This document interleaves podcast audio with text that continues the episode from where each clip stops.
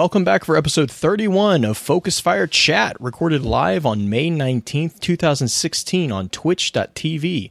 Big shout out to the chat here. Thank you so much for spending your evening with us. This is your host, Blue Crew 86. Alongside me, we have the infamous owner of a potato internet router, Justin Sane 0516. Hello. And next up is the third member of our Merry Little Band, someone who might be begging me to get more commands in our Discord chat currently, Steeman Willie Beeman. Dude, you do not have Hail Pahanin in there yet, and that is just redonkulous. I do not accept it, and it needs to change now. We are also joined by two members of an amazing project that has made everyone who looks at the lore within Destiny lives a ton easier. It is a huge honor to have on the chat Baxter and Forrest from the Ishtar Collective website. How are you guys doing tonight? Hi, good, thanks. Doing well. Great. We're not worthy. We are We're not worthy. We are not worthy. You can't see me, but I'm bowing, and we are not worthy. So, Only the second guest to get a "We're not worthy." By the way. yeah, that's that's true actually. Yeah. Um, as as many of you probably know, the topic of today's chat is going to be a basic dive into the lore behind the Ishtar Collective. Before we get into that, however, I did want to run through just some quick notes. Our last chat was a discussion over the Warlock class. If you missed that and have any interest in hearing our thoughts, please be sure to check out www.focusfirechat.com for archives of all previous chats, as well as links to all our various other games. If you don't mind, please give us some feedback on iTunes or through our email, focusfirechat at gmail.com, to let us know how we're doing. As many of you already know, Focus Fire Chat is a cross community gathering where the intent is to offer a week long, in depth view of a particular subject from within the lore of Destiny and other games. This chat begins every Tuesday morning and runs until the following Tuesday, with topics decided by the group via a poll that begins every Friday and ends on the Tuesday morning of the new chat. Every Wednesday at about 10 p.m. Central, except for this week, we get together to stream a recap of the previous week's chat for those who are unable to participate. Next week's chat's going to be a discussion over the Reef Wars. Before we start, however, I wanted to give our guests a chance to more fully introduce themselves. So, Baxter, let's start with you. What got you interested in the lore of Destiny, and where can we find you around the internet? Um, well, uh, I'll answer the, the last question first, if that's okay. So, the, I guess a lot of you already know, but um, you can find us at uh, www.ishtarcollective, ishtar-collective.net. Um, and we're also on Twitter at ishtarcol. Unfortunately, Ishtar Collective was too long a name to fit on Twitter. Um, and yeah, what got me? Well, did you say what was my favorite lore? Or Yeah, well, you know what what got you into the lore, and then yeah, definitely what what is the what is the favorite lore topic? yeah, I mean, I guess there's there's a lot of there, there's there's so many so many topics to choose from. Um, the one that probably got me most interested, well, the, the very first category that I created on the Ishtar Collective was the Ahamkara category. Um, I just wanted to find every instance of, you know, Obera mine. Um, but I, would, I wouldn't really say that the Ahamkara law is my favorite law. I do, I am really fascinated by it. Um, but for for quite a while now, I've been really interested in the Maya Sundaresh um, related stories and the the way that they relate to kind of you know that there there are, there are certain patterns that that are in the Maya Sundaresh uh, card Mm-hmm.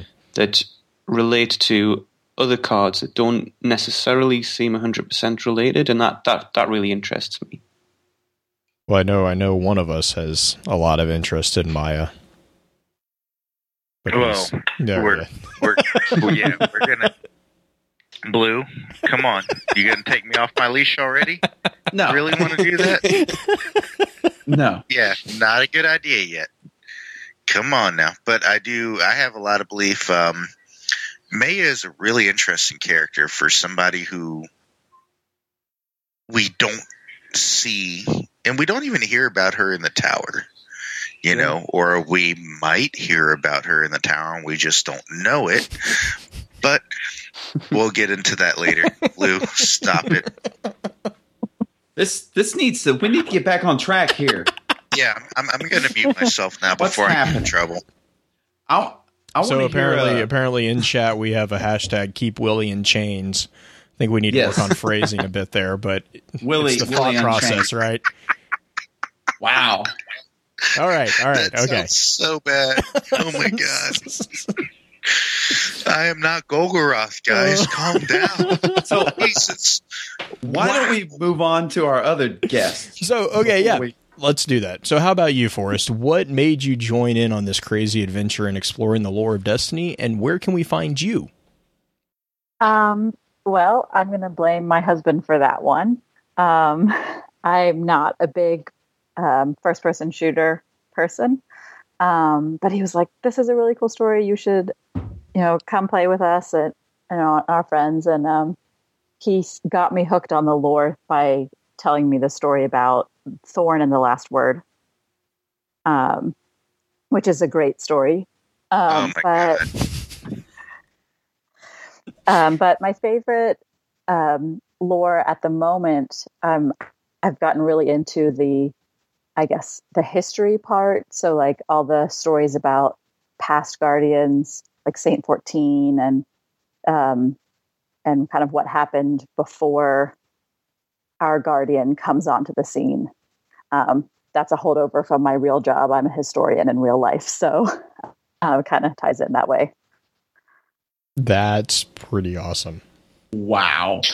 And those are my favorite parts too. Like, you know, you have the story of Saint 14, the story of Kabir, the story of Osiris, the story of Toland, um, the whole first Crota Fire team for that matter. Like, all these things that happened before we came are truly amazing, and I would love to see them in a film adaptation eventually. Rezyl. But- Oh God, dude, Yes. Res- we don't even know about yet though.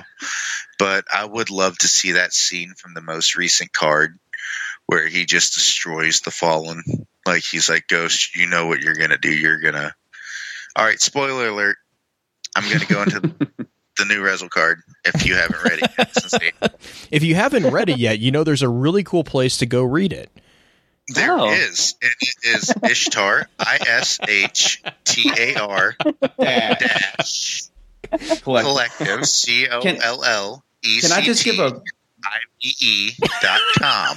Can I give a pro tip? Can I give a pro tip? The dash ahead, is go. key. The dash is very key because there's another website called Ishtar Collective. Believe it or Is not. really? Yeah, and I go there every Wednesday. every Wednesday on air, you will see, you will hear click, click, click, click, click, click, click, click, click, click. There it is. Uh, There That's is, awesome. and I don't know what they do. I think it's a pharmaceutical company. I have no idea. but yeah, the dash. Get the dash in making there. exos. They're making exos. It's confirmed. But um, They're located at a place called Hyperion. We didn't really know what that meant, but but that that Rezyl card though, man. Like, I mean, when I'm when I read something like, especially these Grimoire cards, I get that mental picture in my mind, and I just see this Titan covered in fur, just going down there, killing as many as he can, dies. Then his ghost hiding there is just like, oh hey, here you go, here's your res, and then he just smashes and destroys everything. And it just oh goodness gracious. I need to see that in a film adaptation so bad. And I, I don't think i'm the only one here that feels that way. So as you can tell, we get off on tangents pretty easily. We're pretty excited. We get excited about things. You- i did not bring up Rezyl, okay i don't Yeah, that's- I, that's I blame true. justin for this I blame blame Justin. Justin. Hey, before before we move on, before we move on and get down to business, I just have a question for Forrest. Okay. What type of history do you specialize in? Um, American history or American history. Ah, Um, That gets I a live- that gets a thumbs up from Justin. yeah. um, I live outside of Atlanta, so I I do um, mostly Southern history, antebellum period is Oh, that's awesome. what I've been doing A lot of Civil War stuff. near near where I work. Yeah, near where I live. So. I love it. I love it. Well, anyways, not to derail us anymore, but I was just curious. Sure. So, and then real quick, um, Forrest, is there anywhere in particular that we can find you on the internet, or is are you just mostly you steal all the control from Baxter from time to time? Yeah, pretty much. So I, I have to say, over the past, uh, I was kind of working on the site alone until January, um, when a bunch of people. Um, so that that there's, there's currently like like four, maybe five members. Uh, one guy isn't isn't as active, but um, there's there's there's, a, there's four or five of us working on the Ishtar Collective now, um, and and Forrest for for the past like yeah, three or four months, I've been mainly focusing on getting a lot of new uh, features built and, and fixing bugs. And um, uh, Forrest has, in that time, just you know, pretty much all of the categories on on the Ishtar Collective. She's either fixed or rewritten or written from scratch. Um, so she's she's she's a, an an integral part of the Ishtar Collective at this point. Oh, well, thank you. I'm still I'm still honestly amazed that it was one person for the longest time. Or even five. Or yeah, I mean Yeah, the fact that I mean the fact that it's like four or five is still stunning to me for as much Be- information as because housed there. that is that's where I go anytime I need like flavor text from any armor or weapon, um, Yeah. any grimoire card. I I always went to Ishtar. So when people are like, "What are you talking about?" I'm like, "What the? What do you mean? What am I? What, what are you talking about? Why do you not know about this right now?" Get like good. and, and then blue comes out of the blue no uh, pun intended. And he's like oh by the way this is ran by one guy and my jaw sank to the floor. I'm like there is no blaming way. No blaming way that this is just one guy doing all this. Like this is an very well articulated website. Well, it has to have at least to 30 50 people working on it yeah, and to put into capitalize on that statement, I mean, just go back and listen to Byf's reaction from Yeah. Yeah, as exactly, Pins, Pins you has know? pointed out Yeah. in the chat. Yeah. I mean, it's like Uh, yeah bife's like whoa wow and i'm like how do you people not know about this Like seriously, it's so amazing man I think like- Fife did all his work with like chalkboards and yarn and like pictures. I mean- chalkboards. Yes, we know that he has a chalkboard. I, I guess I can say that I messed up by revealing my secret, but I regret nothing no, because everybody really needs to know about that website. information is Because- power. ishtar-collective.net is or dot com. Yeah yeah it's dot net right? Yeah. yeah, yeah. And that- yes that's what i thought. And then i corrected myself and i was like no i didn't need to do that. ishtar-collective.net seriously like i've been going there for so long just because you guys you you not only have the grimoire but you do group up the stories. Like if you search for saint 14 you'll find everything saint 14 and um like especially mark of the beacon thank you for that because that is where our Lord Here we Savior go. of course. So, I do have a question though. Who actually writes the summaries? So, um, up until about January, I was writing the summaries, but since then, really, Forrest has written most, if not, well, I would say at least ninety percent of the summaries. Is that is that fair? Maybe maybe more than that. Um, well, I've definitely read over all of them, you know, and and updated the ones that needed updating, um, and you know, corrected things or changed wording to make things more clear. So yeah, I, I've pretty much touched on all of them and written a lot of them from scratch.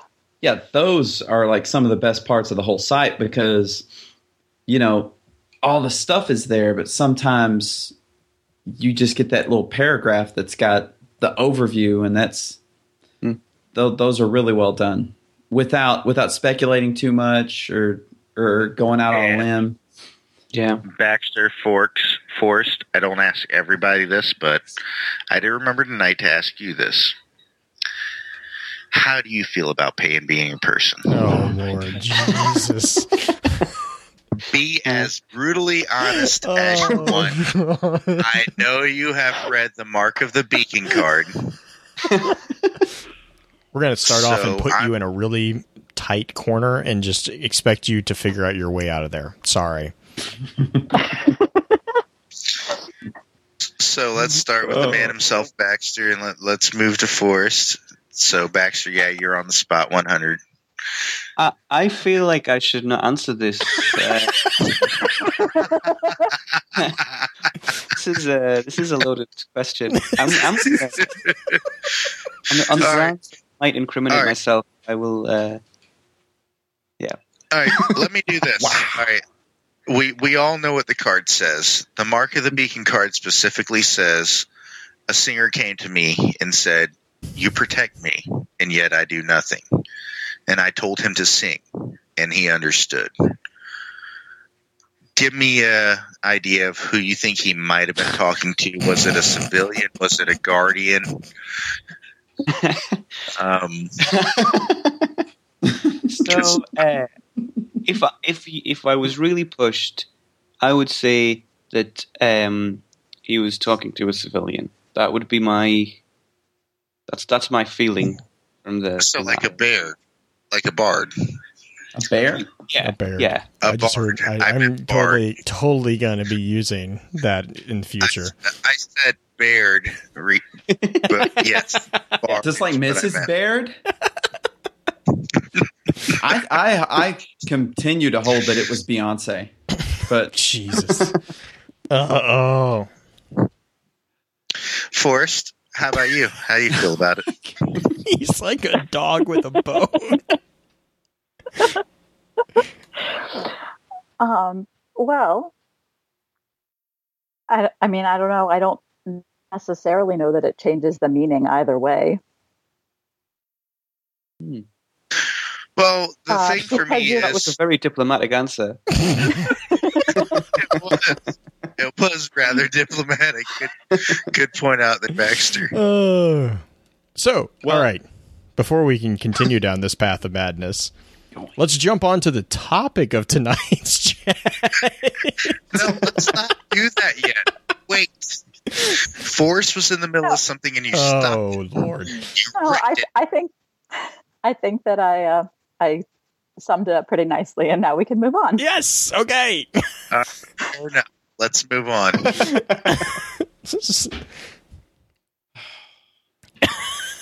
so a pain in my ass.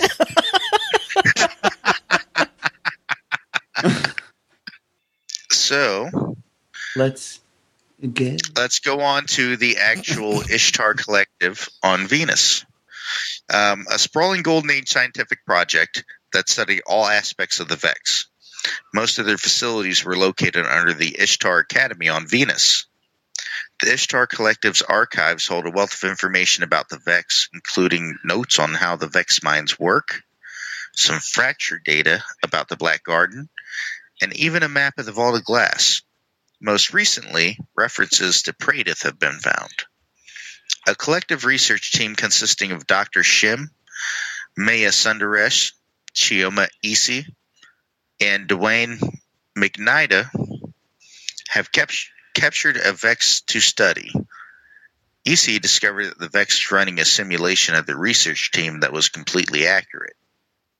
After much debate, they conclude that only the only way to save themselves from the simulation is to bring in something the Vex cannot simulate, a war mind. They were able to rescue 227 undamaged copies of themselves from inside the Vex, and all copies voted to become explorers in the Vex Information Network. Both fall, both the Fallen House of Winter and the Herez- Hezen Corrective a Vex subtype have attempted to access the information stored on the archives. A Guardian successfully brought the archives back online, and its information is now available to the tower. But you can't go to the tower to read Grimoire. That's that's all I'm saying. All right. Well, I think I wrote a pretty good summary there, so we're done, right? Yeah, yeah, I, I would agree with that one. Not much else to say. I- exactly. You know, um, It- you know that all these famous, especially like when you've been playing since vanilla, you have this Doctor Shim, and your ghost is like, "Oh, don't worry about that." You're like, "No, I am worried about that." Who the hell is Doctor Shim? Yeah. And Awesome. you end up finding out later on this dude's a total blam hole, and uh, New It's a little true. Yeah. Well, he's yeah, awesome. I mean, well, no, I mean he is cool. Okay, I I do like the character of Shim, but he's very he's blunt. You know, he he's really to the point, which we'll find out as we read. Yeah, you know, he's just like, okay, this is what I feel about this. Let's move on, and we'll get into that later, I suppose. Yes. So to jump, you know, jump into the grimoire a little bit. You know, there's there's a few cards that that point. I think you know, Forrest, correct me here if I'm wrong, but these there are a few cards who point directly to this summary. And I tried I tried to do justice to your summary by calling out all the cards that I think you were pulling from for them as well. So let I me know if I missed any because I probably did. Well, I tried to link to as many as I could. Um, and so if you pull up the page, you can see like hmm that I, I linked to some of them and things like that. But anyway, um, sure, sure. Shall we start with the first card? Yeah, Okay. A Stranger's Call. The Ishtar Collective studied the Vex with all the instruments and power of the Golden Age, and we must understand the Vex if we are to survive. There are tales of the Black Garden and the darkness that lives at its heart. If this is where the Vex are born, then finding it is of the utmost importance. The speaker. I like that one. I, I think That that one is good. where a lot of people get the base information from it, even though certain individuals don't trust it because of who is saying it. Right. Well, we can't start making questions like that because then the whole thing kind of falls apart. Then the whole then the whole crazy ball of yarn starts unraveling. yeah.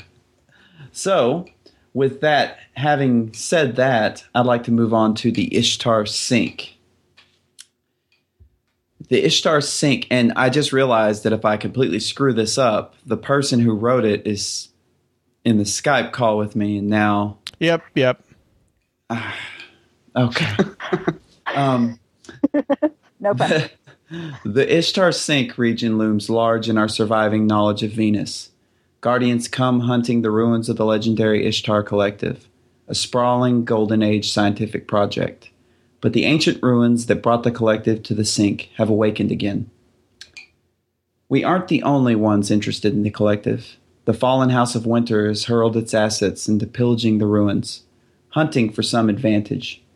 Whether from the Golden Age or forgotten times beyond, the House of Winter's presence includes constant skiff overflights in support of the ground teams and hints of an improvised command post or staging area in the volcanic cinders. The situation is degrading into a race against time. We must claim the collective's ruins for our own, or hope they will warn us what other threats now rise from Venus's acid seas and ancient stone. Nailed it. And I think the the reason why we included this one is that this was actually a topic that we'll get into a little bit later that was in the chat was actually kind of focusing on the question of what exactly did the House of Winter what was their interest in it. With that being said, we want to jump into the really fun card, Oh, yeah. the ghost fragment Yeah. for the Ishtar Sink. Yeah, so this is me, I guess, right? Yes, sir. Okay, so Ghost fragment Ishtar sink. The box appears to be copper. The red lid is dented, one hinge shattered. Inside waits a small quantity of the finest, driest powder, more brown than grey, more blue than green. The greatest minds in creation make quick work of the material. The powder is weighed by the grain and studied close and remembered. One hundred billion bits of near nothing reside inside the copper box, all of them tiny and nearly spherical, all etched with the outline of continents and islands and ice caps. Each sphere represents a planet, and some of these tiny globes match known worlds. There is one Earth and one Mars, and a Venus too. The box holds renderings of every habitable world in the galaxy. One of them offers a simple explanation. The box is a message. The message is the minuscule nature of the box's cargo. It's the image of 100 billion worlds, barely fitting two hands. Barely filling two hands. But if so, who is delivering this message? What vastness do they wish to impress upon us? Is it a warning, or an invitation, or a taunt? And the chat had a field day with this, as many people have. In, Yep. So, it, I I love this card. Like this card is so much fun, and we'll we'll get into the the chat's interpretation of it. I think there was a bit of a debate on exactly mm-hmm. what the message was, as I can I, as most people can imagine. Yeah, I I think mean, most people that read the card and get into it like that, like you're gonna debate on it. Nobody's Right, right. agree. Well, Well, I mean, it- some people are gonna agree, but you know, Right. And I think it also depends on the context that you read it in, too. Right. I mean, because I think that's in the chat, at least, that's where, you know, I came at it with a bit of a different context. And then, um, then I can't remember who it was that we were chatting. But, you know, they were talking about how it was a, a warning and how they were talking about domination. And it was like, well, and I read it as kind of, it was an indication of knowledge. Like this is this is how small everything is and how easily knowledgeable something is. And you know it could be viewed as a as a form of domination but it also could be viewed of this is how much we know about everything is we know enough to etch these into like the i mean the grains of the powder that's how big each of these things is and that's that much information stored within a, a single box Yeah, and I see that blue, but I also see it at the same time as a uh, more of a cryptic warning. Like, right hey, you, just so you know, you can be squashed like that, like a grain of sand. You can just be nothing for the most part. You are nothing, you know, is how I view that card. Well, and that also, but it also brings to mind the common, you know, quote that you see from the astronauts who, you know, walked on the moon and how they look back at the earth and they realize just how how petty and how small the world politics, you know, and the the disagreements of the world politics is in the scope of the galaxy. You look at the planet and then you look at, you know, the entire span of just the solar system around it and you realize, yeah, these disagreements really really aren't you know, it, it's it's a sense of what seems like a huge deal to us is not actually a huge deal. It's just a very, very, very, very, very, very, very, very small piece of a very n- enormous picture, and that's kind of how I read it. Is it's kind of like a, yeah, you think you're the center of the world or the center of the universe, but really, you're just you're just a speck on the grain of a on a Yeah. grain of sand. So It's all just scope and scale. right, right, pretty much what it is. I, I'm always reminded of the. This is gonna be really cheesy, but the the ending of the first Men in Black movie, where at the end I think there's aliens playing marbles, and then the marbles turn out that they're actual planets. right, right. Um, Which I I don't know all- why I always think about that. Well, and we talked about that in chat too. No, the- the marbles weren't only planets; they were actually entire Oh, they were- galaxies. Yeah, they were galaxies. That's correct. And um, yeah, I think we did bring that up in chat because that's what it reminded me of too. Justin is like, You know that that Men in Black moment where it's like, oh hey, by the way, that galaxy that the cat's wearing that's super important. It's tiny, but then there's your world, and then there's all mm-hmm. these worlds, and then there's the rest of the galaxy, and it is an alien's plaything. Yeah. inside a locker box. Yeah, sorry, because I just had Like- the Men in Black song going in my head. I So- couldn't help myself. I can't sing on on chat. it's okay. No. I'll drive no, you can't. everybody away. Well, and so with all that being said, though, we also do know four members of the collective, or I guess the academy, or yeah. So we know four of those names, and four and those four are the team of scientists that have kind of been tasked with the the competing with a Vex mind, basically, and that can be found in the Ghost Fragments Vex uh, one through five. And so the first one is I'll take that one. It says Ghost Fragment I'll Vex. say real Okay, go for it. real for it. quick. One through four is that battle.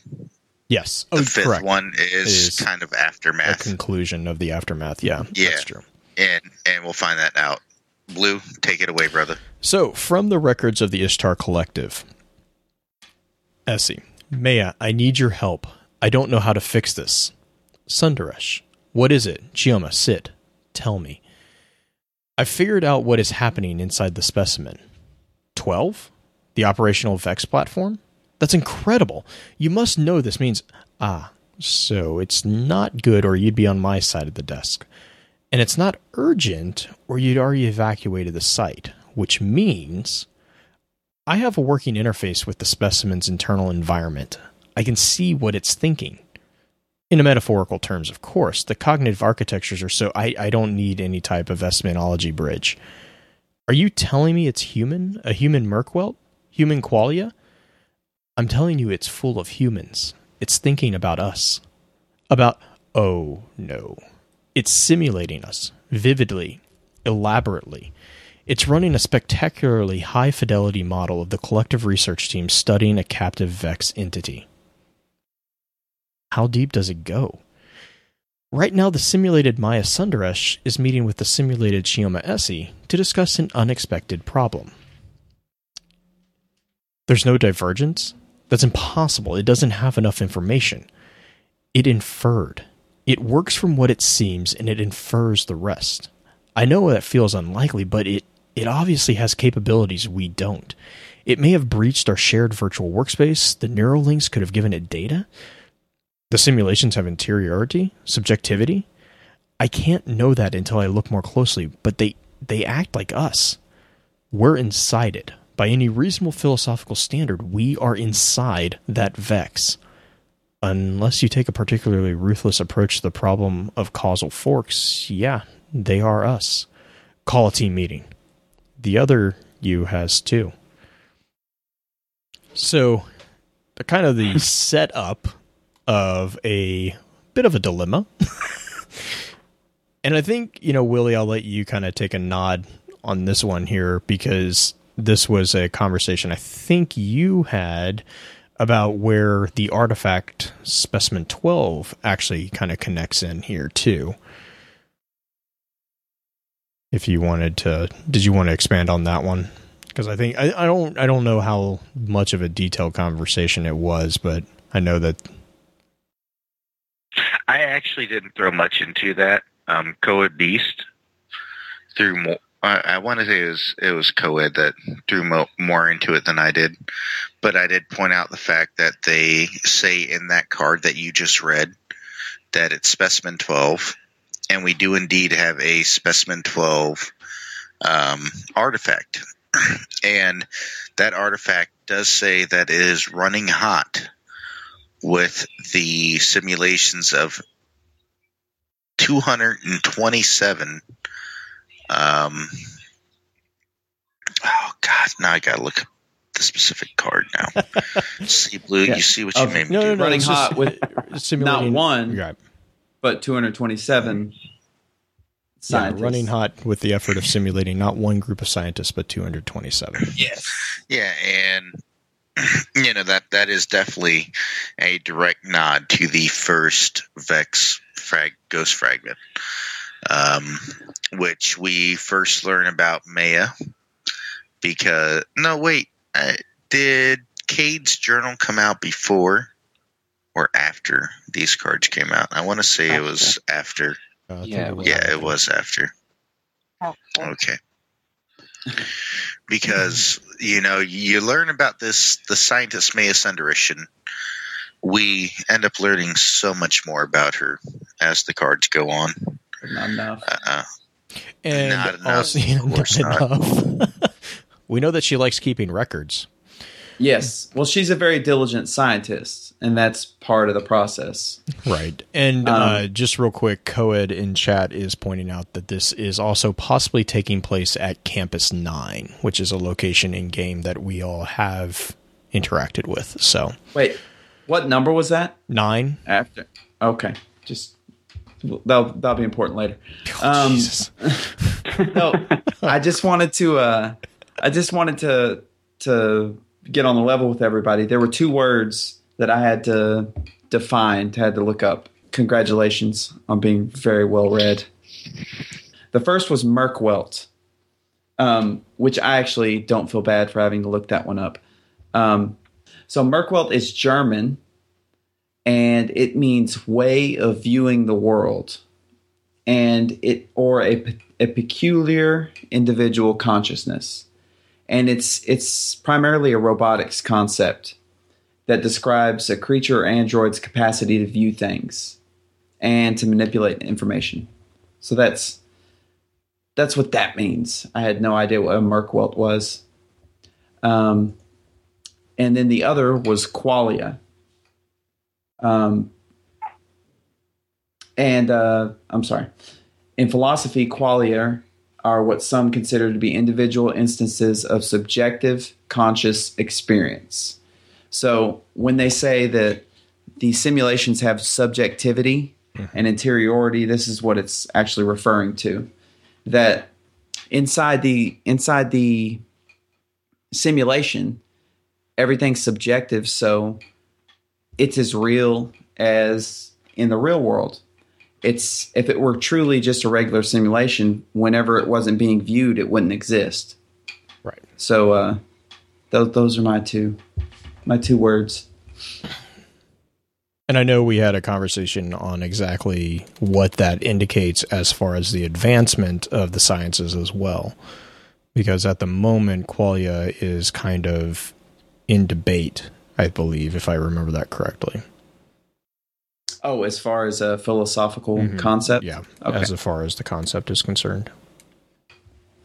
So, yeah i'm no philosophizer no philosophizer. so let's let's go to the second ghost fragment. Ghost Fragment Vex 2 from the re- records of the Ishtar Collective. Sundaresh. So that's the situation as we know it. Esi, to the best of my understanding. Shim. Well, I'll be a profane profanity. This is extremely profane. This thing has a, us over a barrel. Sundaresh. Yeah, we're in a difficult position. Duane McNiadh. I don't understand. So it's simulating us? It made virtual copies of us? How does it that give it power? Esi. It controls the simulation. It can hurt our simulated selves. We wouldn't feel the pain, but rationally speaking, we have to treat an identical copy's agony as identical to our own. Sundaresh. It's God in there. It can simulate our torment forever. If we don't let it go, it'll put us through hell. Duane McNiadh. We have no causal connection to the mind state of those Sims. They aren't us. Just copies. We have no obligation to them. Esi you can't seriously your own self shim profane idiot think think if it can run one simulation maybe it can run more than one and there will only ever be one reality. Play the odds. Duane McNiadh. Oh. Uh oh. Shim. Odds are that we aren't our own originals. Odds are that we exist in one of the Vex simulations right now. Esi. I didn't think of that. Sundaresh. Indistinct percussive sound. So Maya probably passed out right there. Is what I get from the indistinct percussive sound. or from she's her. like beating her head on the desk. Yeah, she she might be She's head pulling desking. pins. She- She's She's, pulling pulling, a pins. but you, you get from that card that you know, and Duane I think is the most sensible from my stand, from my point of view. He's like, dude, they're just they're, they're just simulations. Who cares? Well, he's And the then most, Shim- yeah, he's the most pragmatic. Shim hits him with the blam. Like he he blams it up in that card. Um, like, But I, I think You- it's I think it's really interesting because I actually um, so that there, there was a, a a guy in 2002. This guy called I don't know if, if you know this already, but this guy called Nick Bostrom wrote a paper. Are you living in a computer simulation? And uh, the paper basically said that uh, that um, if at some point in the future our our descendants are advanced enough that they can run a simulation of the universe, then the chances are that they are able to run more than one simulation of the universe. And if it's an accurate simulation of the entire universe, then the chances are that we are in one of those simulations. It, it's it's a very similar um, kind of situation that that that um, that this guy describes, um, and that's led to a lot of discussion about you know is is that actually possible? Is it real? You know, there's a lot of people that have researched are we living inside of a of a of a simulation? How would we construct a test to determine if we're inside a simulation? And there's actually this really great short story that I read a few years ago called um, the the title of the story is I don't know Timmy. Being God is a big responsibility oh my god. And it's a fantastic. Uh, I guess I can I can give you the link afterwards, but it's a fantastic little short story about two researchers who um, end up building a simulation of the universe and the, the the kind of the implications of doing that.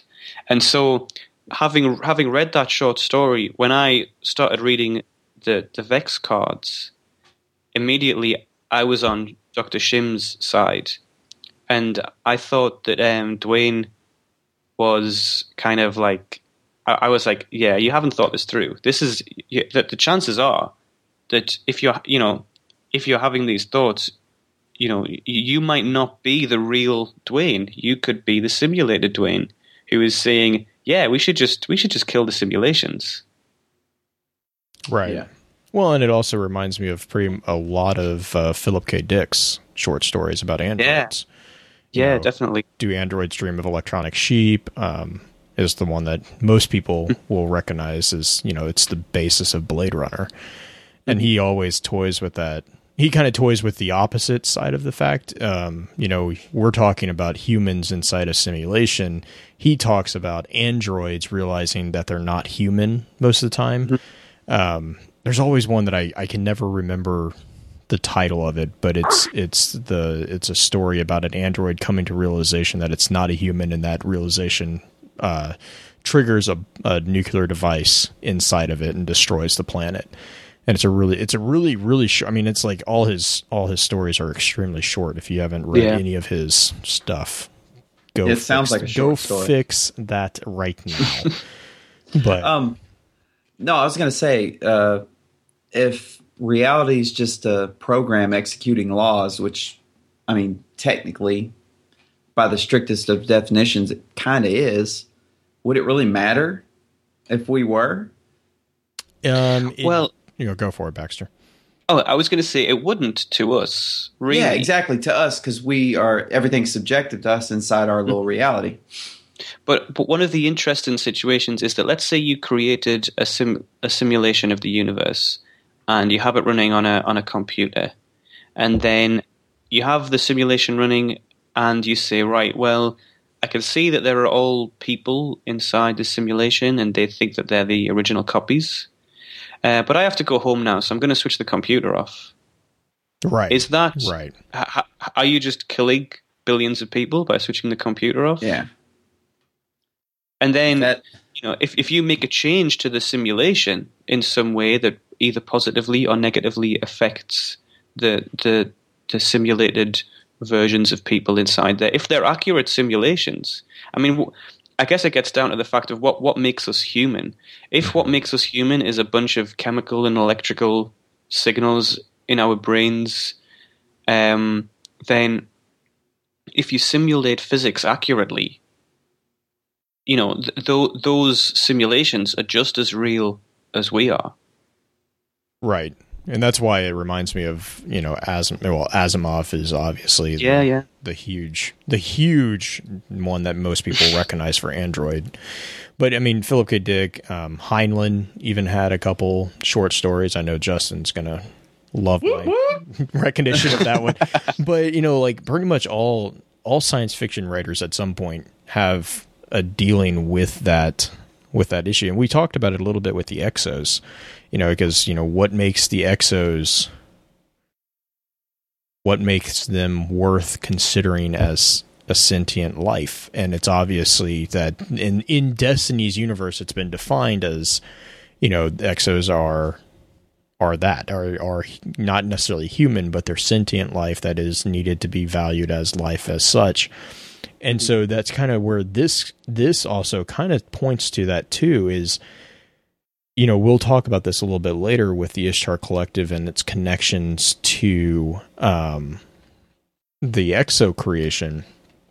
But it's uh it might be that this is also where that recognition of this is what you know defines life as being defend or life I'm, the the scientists are kind of pro life in a sense in the way that you have to you have to recognize that all life has value right and if you recognize that then morally you have to protect all life and so that's kind of where I read in this card is kind of their realization of yeah, Coed in chats throwing that out here. But you have to decide what you consider real. And then Mhm. once you once you make that decision, then obviously you just have to, you know, then the the decision just roll the kind the consequences of that decision start to build. And so the consequence of this decision is they recognize that, you know, the moral quandary of this card is the realization that, oh, well, there's a high chance we are not the quote unquote real scientist. Mm. Can I just say that these are some of the best written cards in the grimoire, in my opinion? I just I love him so much, and the genius of this card in particular is, and I don't know if anyone else had this experience, but I had the realization right along with uh, Duane McNiadh. I was like, big deal. So they simulate things. That's what they do. They're robots. and then and then all of a sudden it just washes over me. At the same time, I'm sure it washes over him in the card. And I'm just like, I'll be a profane profanity.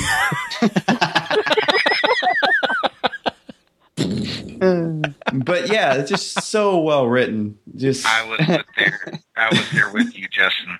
exactly. Like when they when they finally said like, well, what if we're on? What if we're just simulations and you know the we're not the real us? And Duane's just like, well, profanity. like he, he he he's just like, well, man, Shim's right. We should be cussing all over the place because why not at this point? So- But um, I've Well- got quite a few more cards to go through. right, let's let's jump Yeah. into Vex three. That's Me. Yes, ma'am. I have a plan. If you have a plan, then so does your sim, and the Vex knows about it. Does it matter? If we're in Vex hell right now, there's nothing we can stop talking about real and unreal. All realities are programs executing laws. Subjectivity is all that matters. We have to act as if we're in the real universe, not one simulated by the specimen. Otherwise, we might as well give up. Your sim self is saying the same thing. Chioma, love, please hush. It doesn't help. Maybe the simulations are just billboards. Maybe they don't have to have interiority. It's bluffing. I wish someone would simulate you shutting up. If we're Sims, we exist in the pocket of the universe that the Vex specimen is able to simulate with its onboard brain power. If we're real, we need to get outside that bubble. We call for help. That's right. We bring in someone smarter than the specimen, someone too big to simulate and predict a war mind. In the real world, the war mind will be able to behave in ways the Vex can't simulate. It's too smart. The war mind may be able to get into the Vex and rescue us. If we try, won't the Vex torture us for eternity or just erase us? It may simply erase us, but I feel that's preferable to the alternatives. I agree. Once we try to make the call, the Vex may react. So let's all savor this last moment of stability. Indistinct sounds. You two are adorable. I wish I'd taken that job at Clovis. and Shim's personality begins to reveal itself even more. and so does Duane's, though. Right. Like, you know, you, you start to hear Duane, like, man, I should have, I could have worked Clovis, not is, dealt with all this, but is Duane? I'm here right now. Is Duane Bill Paxton? It's game over, man. game over. Should have taken the job at Clovis. Full crap, man. That's what I'm hearing. That's that's what it feels like when you read this card. Like, you know, Duane's like, oh man, not a good idea, man. Should have done this, man. But Forrest said, I have a plan. And I was like, Does it include reading the card? I forgot this card started out, I have a plan. so, so let's read the card. I have a plan. Good. no, uh, I love this one because um, this just, to me, right there, just proves it's proof positive how brilliant my Maya Sundaresh is, was because they're all scientists and they're all they're all working for the Ishtar Collective, so they're all you know more than likely at the top of their field. But Maya Sundaresh was just next level uh, genius to come up with this plan. At least in my opinion, Maya Sundaresh fan club. My Sundaresh fan club. From that card specifically, what I got from it was um, it's going down. It's getting real. Even if we don't feel like that's us, we might not be us. Mm-hmm. So let's play it safe. And once again, like what you pointed out, Justin, the, the, the focal point is Maya, really, right here. Like, it seems to be more from her point of view than it does from the others. And we're going to find out the fate of that real soon. Right. I and I think the other the other thing that Vex 3 really kind of brings to the table is that the different types of personalities of the each each of these individual scientists, you know, which you kind of we kind of were talking about that a little bit, but like Maya is more focused on finding a fix to the situation, even if it's a simple fix. Whereas, you know, Chioma and Duane are kind of like, they kind of balk when the pressure gets put on Duane, especially. And, but then there's Shim, who's just kind of like, I don't, I don't, I don't even know what to call his, his personal personality other than just crass and just, just like in your face, like, uh, just figure it out. Like it's, but I think that's the kind of the cool thing about this the third card is that it really kind That of cool. it personalizes each of each of the individual scientists. Yeah. And, I, and I, I do think too. I do think uh, I wish someone would simulate you shutting up is probably the best burn in the entire grimoire. It's just fantastic. It, it, it is a really great burn. Yes. That really Shim needs to be a is The meme. man, man. Shim Like- reminds me of an old tenured professor. Like, Yes. uh, I can't Yes. deal with you kids anymore. like, Yes. He is awesome. Shim is. So I, I can't disagree there. Like uh, Doctor Shim is so amazing. like, and you really get like when you first play Destiny. If you played since the beginning, it's like, okay, who the hell is Doctor Shim? And then they release these cards where you learn Doctor Shim's actually a he's pretty awesome. Like he he just he's to the point. Yeah, he uses profanity to get his point across, but that doesn't make him a bad person. He he he's still sometimes it's necessary. Yeah, exactly exactly, he- exactly. exactly. Couldn't have said it better myself. He's right to the point. Like, man, this blam is going downhill. Is- so is Shim a bit of a nihilist? he, he does I- seem like it. Yeah, That's a little I- strong. I think I, might. I wouldn't. Yeah, I wouldn't call him a nihilist exactly, but he does have kind of a a cynic point of view. It seems. I mean, I don't because you realize that I mean, nihilism is you know the belief that life is meaningless. So I would I would hesitate to say that Shim is a nihilist, but he definitely is a skeptic, and he's got a go. he's got a very strong cynic uh, cynicism and pessimism. But yeah, I think Forrest hit the nail on the head. I think he's the as pins pins just tossed that in chat too. He's the crusty old professor who's just tired of Yeah. the whippersnappers. So I think there's an element as well of the fact that, especially, you know, I, I don't know if Duane's maybe uh, a more junior kind of uh, researcher, but in the previous card, when Duane's like, "Oh, everything will be fine," and Shim's like, "Think, think, what you haven't, what, you, what are you doing?" It's you, you kind of get that impression that he, that he's like he's like he's used to he's used to being a Shim's used to kind of having thought everything through, and he just expects everybody else to have done the same. Well, and it's kind of like Duane might be his his like lab assistant.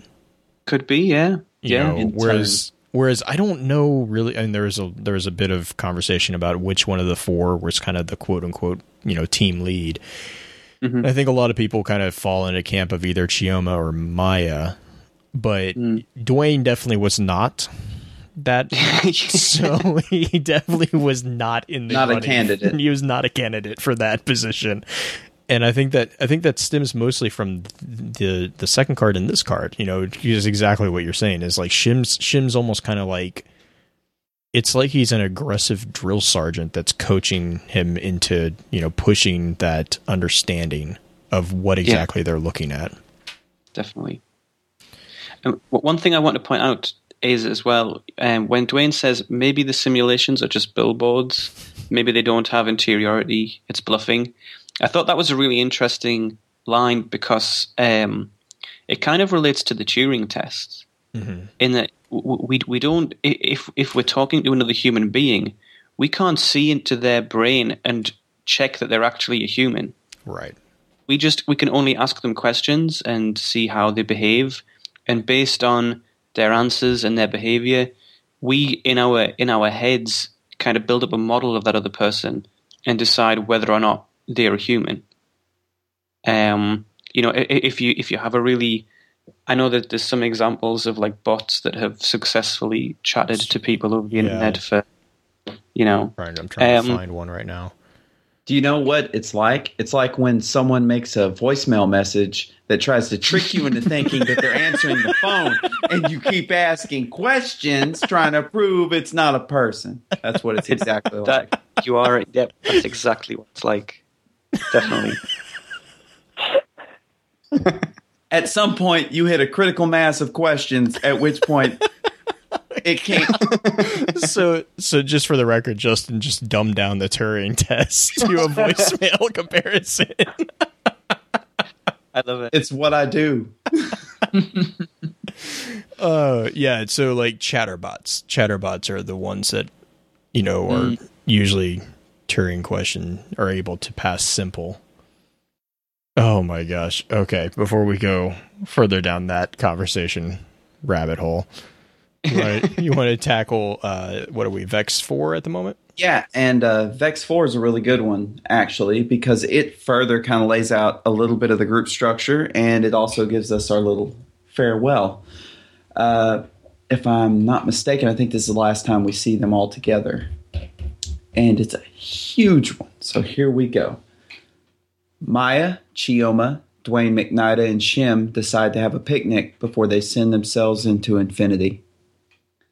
Up here, they have to act by biomechanical proxy. No human being in the Ishtar Academy has ever crossed the safety cordon and watched and walked the ancient stone under the citadel, the Vex construct that stabs up out of the world to injure space and time. It's not safe. The cellular Vex elements are infectious, hallucinogenic, and entheogenic. The informational Vex elements are more dangerous yet, and there could be semiotic hazards beyond them, aggressive ideas, Vex who exist without a substrate. Even now, operating remote bodies by Neuralink, the team's thoughts are relayed through Warmind, who saved him, sandboxed, and scrubbed for hazards. Their real bodies are safe in the academy. Pressed close, huddled in awe, blue green light, like the color of the ancient sea, washes over them. Each of their explorer bodies carries a slim computer. Inside, 227 copies of their own minds wait, patient and pause for dispersal. I wonder where it came from, Duane McNiadh says. Of course, he's the one to break the reverent silence. The Citadel. I wonder if it was here before the traveler changed Venus. It could have been latent, Chioma Esi suggests. She's the leader. She kept them together when it seemed like they faced actual eternal torture. She pulled them through, seated in the crust, waited for a period of geological quiescence, so it could grow. Dr. Shim shrugs. I think the traveler did something paracausal to Venus, something that cut across space and time. The, the Citadel seems to come from the past of a different Venus than our own. It doesn't have to make any sense by our logic any more than the moon's new gravity. Maya Sundaresh walks at the center of the group.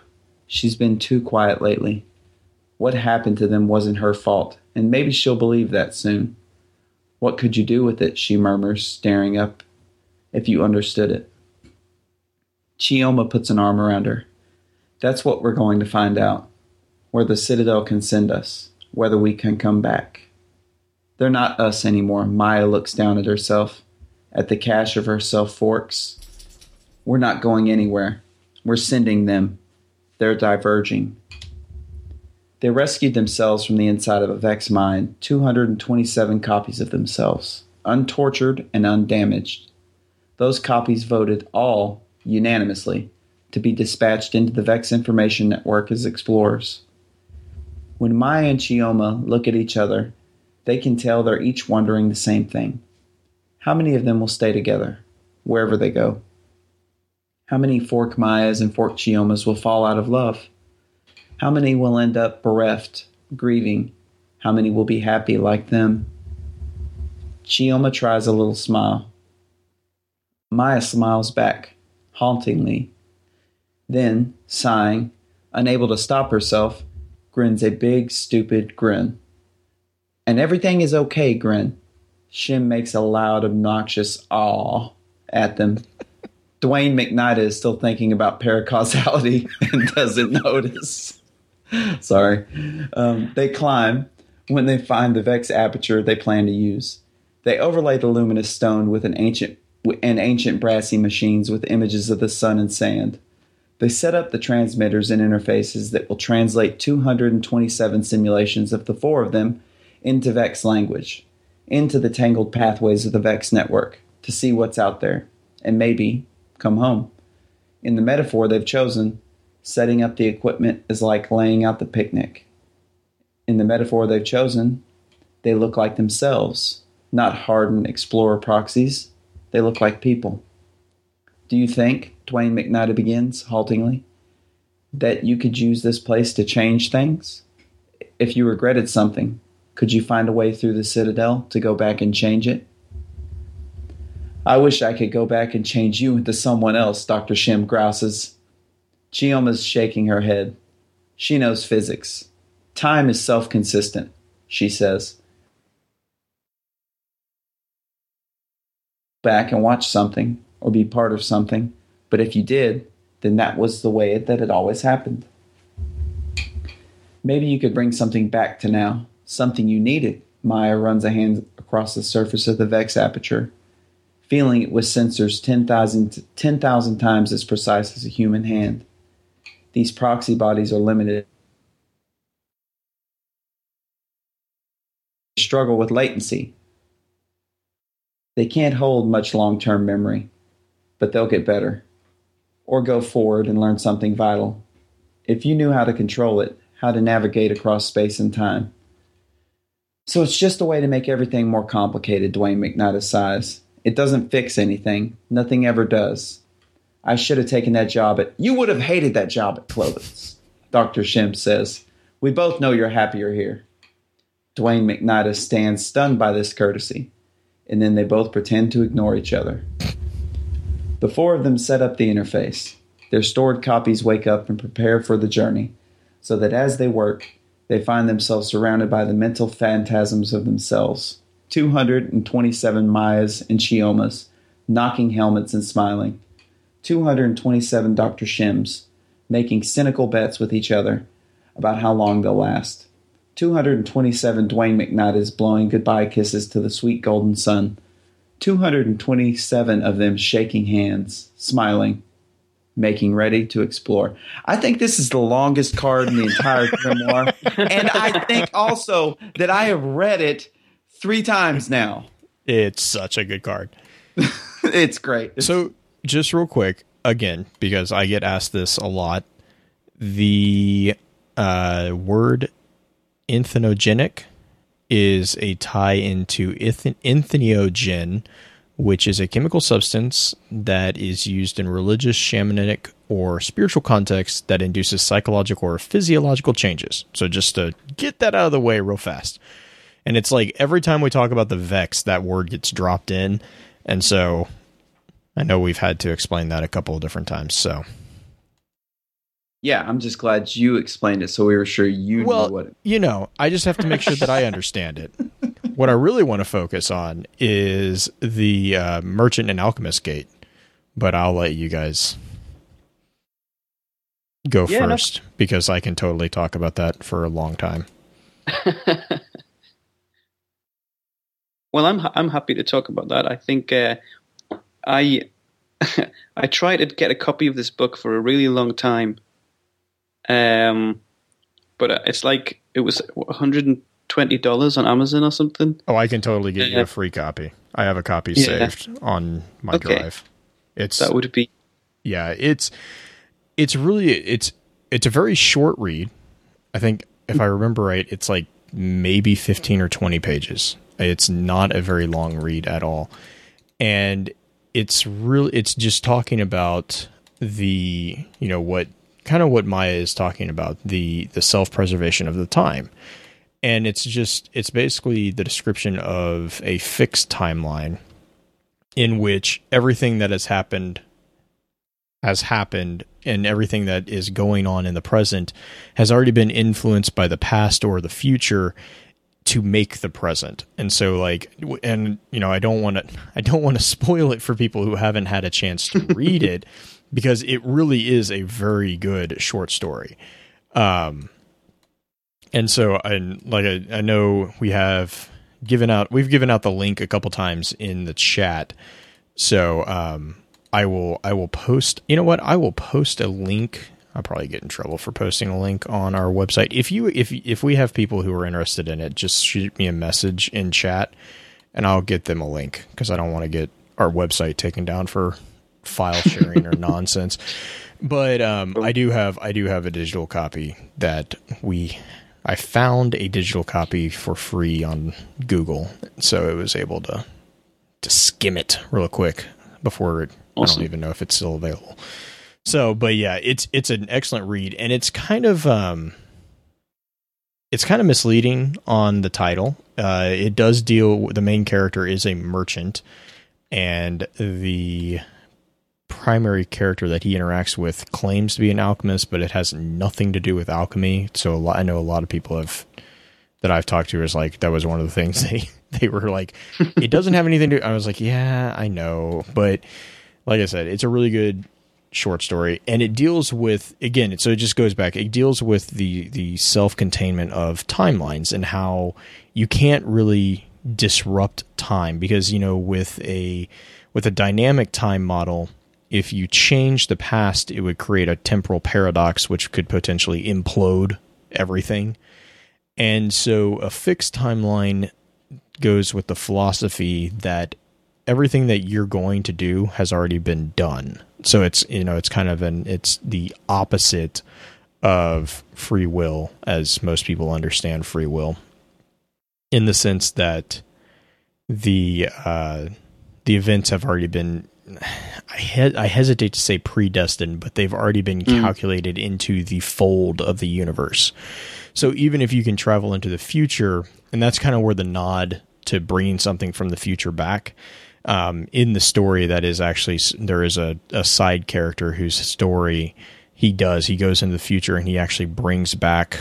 Um, I can't remember if it was gold or if it was not like a, an item, but he brings us back into the present from the future and then uses it to build an empire that then he uses to like it's it's an eternal loop. So like he he builds this empire then when he when he gets to age in the future, his younger self visits him and he gives his younger self the same thing that he gave and it's just this really cool kind of big picture look at, you know, even though we're not necessarily predestined to do specific tasks. Those tasks have already been predestined inside the fold of the temporal existence of the universe.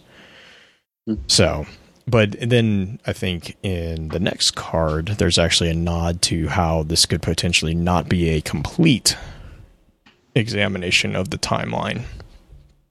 But that that's always been the thing that sticks out the most for me on this card. There's a lot more, like the fact that, you know, we use this to point that Chioma was actually the leader of the group, which we talked about a little bit earlier.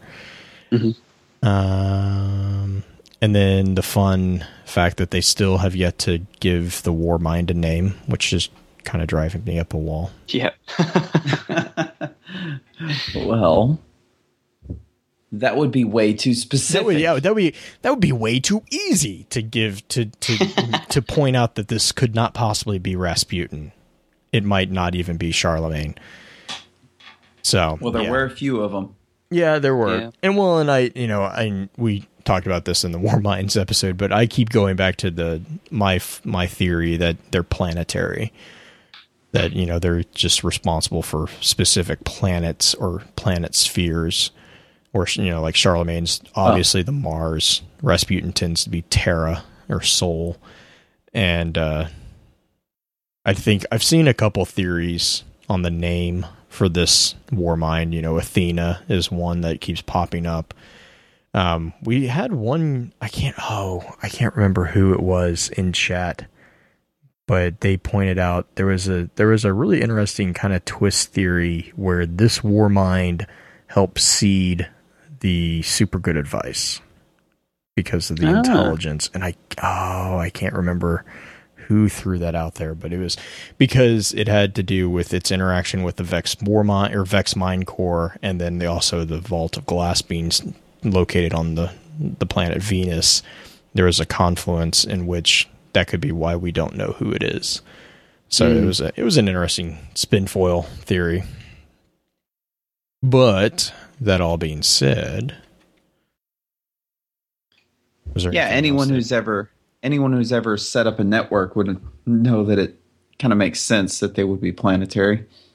I don't well, have to it tell just, you I that, mean, Purdue. it just kind of make. I mean, I don't know. It, I kind of stemmed that off of the Legends card where it says planetary war minds. It's like, and they said that, and it was kind of like, oh, that kind of makes sense that it would be planetary based, you know, for just allocation of assets and stuff.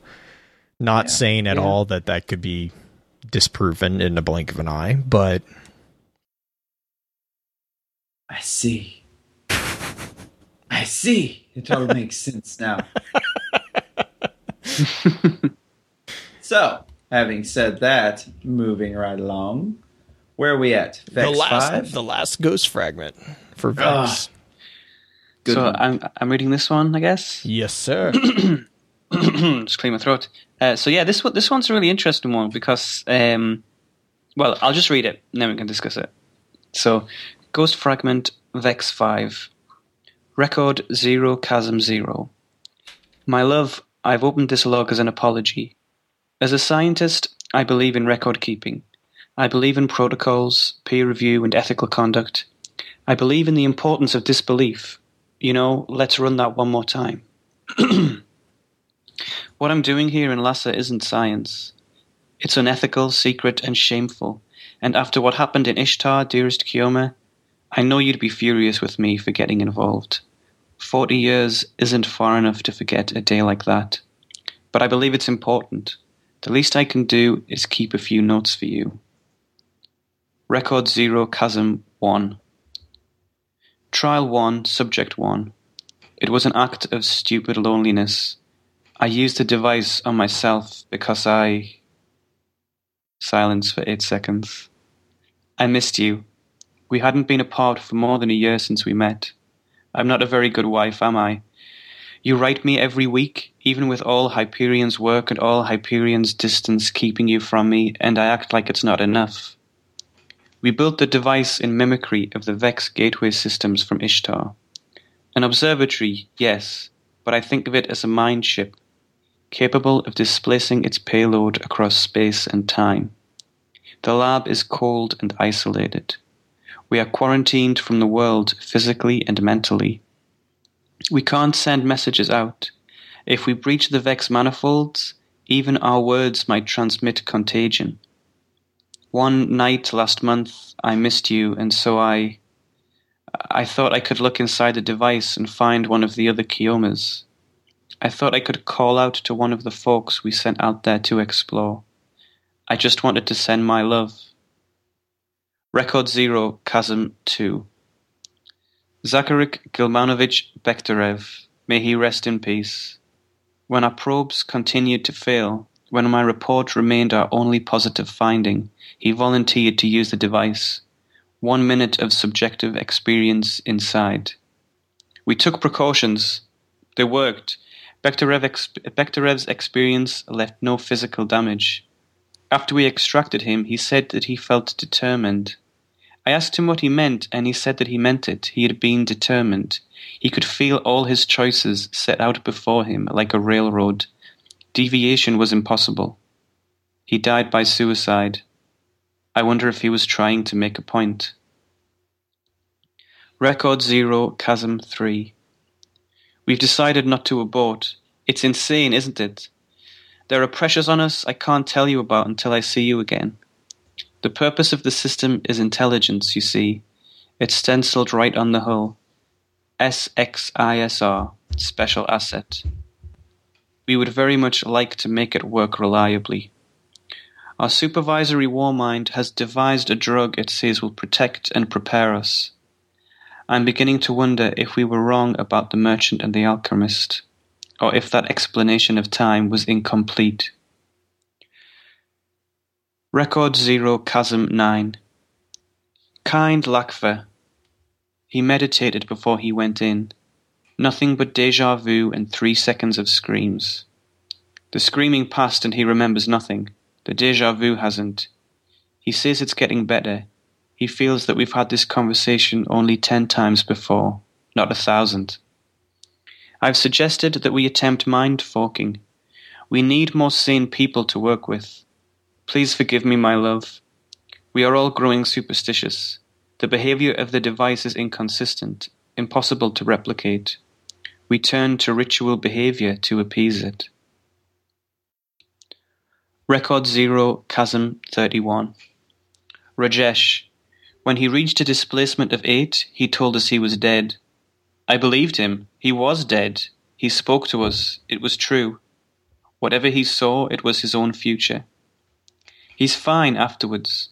When I look into his eyes, I wonder what came back wearing his skin. But that thought is unscientific. We speak, noth- we speak of nothing but the device. We talk about it like a demigod. When I get out of here, I know the whole world will look like a fraying veil. I think it's clear that part of the problem is substrate. We need more than flesh and drug to survive this. Record Zero, Chasm 52. I heard you, my love. I was at six, oscillating on the event axis, coordinated with a known manifold. I heard you. You were talking to me, not me, but another me, another Maya Sundaresh. You said, My love, so many strange things have happened, and it's been so long. We've come so far. Do you ever want to go home? And I said, not, not me, but the other me. I said, My love, I'm always home. I'm resigning, my love. I'm done with this work, and I'm done with being apart from you. I'll see you again soon. I can't take this journal out with me, so I've left it for the others and asked them to continue the log. Maybe it'll become a tradition, the gospel of our little cult.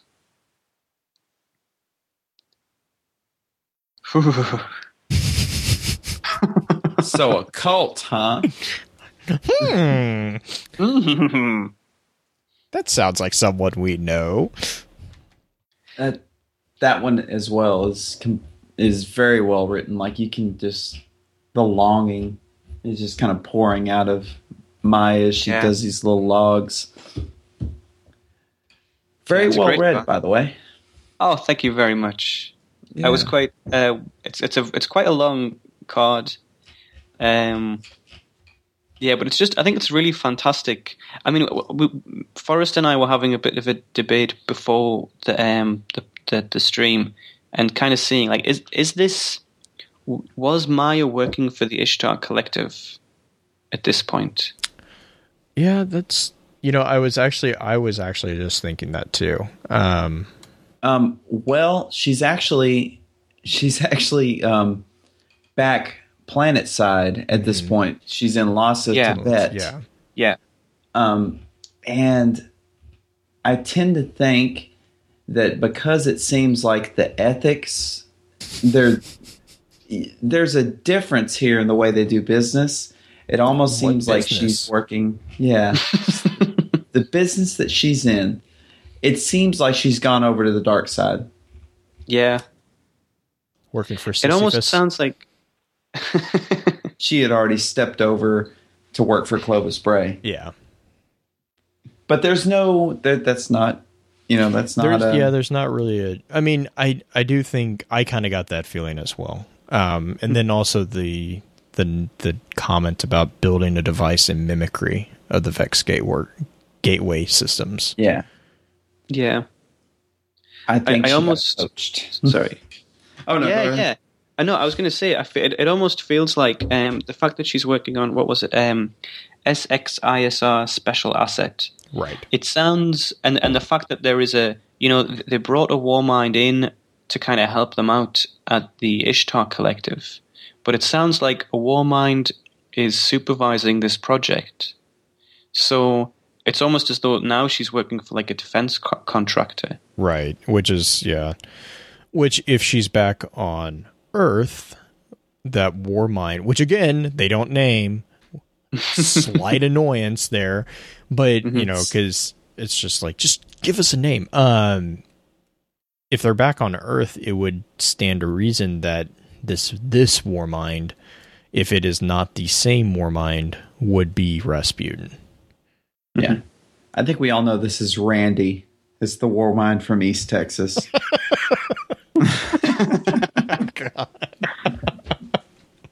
is.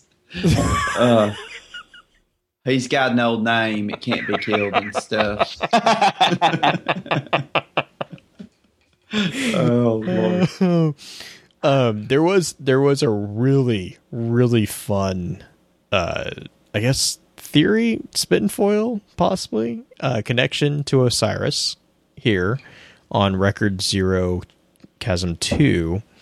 I'm not even going to try to pronounce the individual's name, so it's Zach. We're gonna call him Zach. Um. Oh, Zacharic. Zacharic. Zacharic? Gilmarok Yeah, Zach. could you- you Zach to is his it? his 'Cause I name. No. Zach is his name. You know what? We're just gonna go with it. Zach. Zacharic Oh. So the uh this this actually came from Tank or King in our chat, and it's it's really well put together actually. Um, Which one come from? Tank or King? tank or king take your pick uh the so the fun so fun thing is he ran this name through a couple different translators and he did a he actually did something that i kind of nodded to justin on this one. He did a numerology search but he also ran the name through just a, a basic translator for different cultures. And Zacharic translates into Zechariah, which is Hebrew for Yahweh remembers, which basically is God remembers, and so it translates into the first. His first name is God remembers. The also the the other interesting thing is the way in which he kind of talks. In that he was determined. There's the the nod to suicide, which is kind of a kind of an almost hint to a Thanatonaut like uh, existence, and that he he said that he meant it, that he had been determined, that he could feel all his choices set out before him like a railroad. Deviation was impossible. The fun the fun fact is when you actually go into the numerology and his name translates into the number 6 which you know it's like okay that's that's nice but if you actually look at the definition of the number 6 it's representative responsibility protection nurturing community balance and sympathy and there's a there's a bit more that I'm trying to pull up real fast and this number is associated with being open and honest, i.e., they don't really have patience for obfuscation, while also running the risk of sacrificing yourself or loved ones for the welfare of others, or you know, not not worried about trying to figure out something to the cost of maybe ignoring the laws or the the ruling of a leader because the understanding of a darkness would be better than the protection of a city. And let me let me pull up this. There's a there's a lot more, and it says, oh, so there's a positive side, which is the the qualities which makes the finest and most concerned parent and one most of, often deeply involved in domestic activities which is like okay sure that's that's nice but there there go it goes a little bit further and says that you would it, it would individuals with this number six, which is kind of where all of these weird connections kind of start coming from, is that you're appreciated for your ability to handle responsibility. Um, home and family are likely to be a strong focus, which again goes back to the understanding bit from Osiris. And there is always a huge capacity for responsibility. Um, the individual is always there and ready to assume more than the share of whatever responsibility load they've been given. So they're always looking to take on more than what is you know allocated to them kind of like being ready to take on the speaker's position. So and then I mean, right right off the bat there's kind of a a kind of a thematic tie-in to a lot of the characteristics of Osiris. And then Tank kind of pointed out that the connection with the suicide aspect was also kind of indicative of you know the concordat's um, accusation of the ineptness or the uh, the failed experiment. He would be a failed experiment if he went into a Vex mind or well a project that was made in replication of a Vex mind and then committed suicide. He would have he Yeah, would have stood he was sort of a failed experiment. So eh, there's there's a and there's like a ton more on numerology, but I I feel odd reading numerology quotes because it's like I'm not really big on numerology, but it really is kind of eerie some of the connections But that it, it- makes. It feels so good, doesn't No, it? it just it doesn't. It doesn't. It really, really doesn't at all. It it so but yeah, and so there was there was that and I really actually couldn't find too many holes in it. I mean, like obviously it could just be uh you know, us making connections out of the blue. But I was like I gotta give this a nod because I think it was really well thought out for Tanker Kings on Tanker Kings side, and it, it the the really cool thing was the translation of the name. I thought that was kind of an interesting aspect of it. So Yeah, Tank, way to go. Getting Blue to read that was a thing because we all know that this type of stuff makes his light itch. Um, God, you're every chance he gets. That's gonna every be a chance he thing. gets. it's going to be a thing. Just, just give it time to germinate. Um, Um, do you want to do you want to talk real quick about the Sisyphus project since it's Yeah, but- kind of seems to tie into it? What did you? well, I was going to say we've got two more Grimoire cards if you wanted to get them done real quick. do got we the- have to? We've got a hunter. We've got a hunter cloak and the warlock item. Oh yes. Well, let's let's touch. You know, I'm not even gonna. Okay, which one do you want to go? What? Hey, Forrest, which one do you want to do first? Yeah. Um, I guess I'll read the Hunter Cloak. Yes, that is the Good correct choice. answer. Good choice. I don't want Um, to start the a class Ishtar. war. The Ishtar Dilemma. Never did answer Sundaresh's question, now did we? No, Yeah, we and- didn't. and we had this this talk when we did the stranger podcast but um i think we all seemed to to come to the agreement that the question was what could you do if you could go back in time uh when they're going on their little picnic? And i think the the answer everything everyone came up with was not a whole lot. That time was happening no matter what happened. Well, and I think it nods to the whole, the whole um, debate on are we, you know, the one that we constantly have in chat is are we in a fixed timeline or are we in a dynamic timeline? What type of time frame, you know, what type of timeline do we operate on? And you know the the nod with Merchant and the Alchemist Gate makes it very to me it makes it seem like it's a fixed timeline but then with vex 5 like like what we were talking about. With vex 5 it kind of kind of also hints that maybe it's not just fixed. Maybe it's a a combination uh almost like a circle? No. Uh, whoa, whoa, whoa, whoa, whoa! We're doing no on the well i mean okay now? so okay so real quick there's there's predominantly three theories of time travel right? Just real fast. The fixed timeline which is you know your um uh 12 monkeys uh the terminator you know it's it's like everything like well we, we've already kind of touched on it. Everything is happening and everything has happened and it will continue to happen the way it has happened to allow for the timeline to stay the same right? But there's there's one thing you left out from that statement. what? It will happen again. right no no no there's there's there's there's a potential for cyclical uh Well, and they nature. they actually mention it. Right. And I would argue that, you know, like what we talked to, uh, when, when was it that we talked about the time travel? In which I think it was Light every and week. Darkness. No, I know that's true. I think it was the Light and Darkness episode where I kind of pointed out that there's a way to the anagogical reading of things where you read it as a repetitive of themes, not events in time. I kind of ascribe more to that. Right Whereas like Yeah.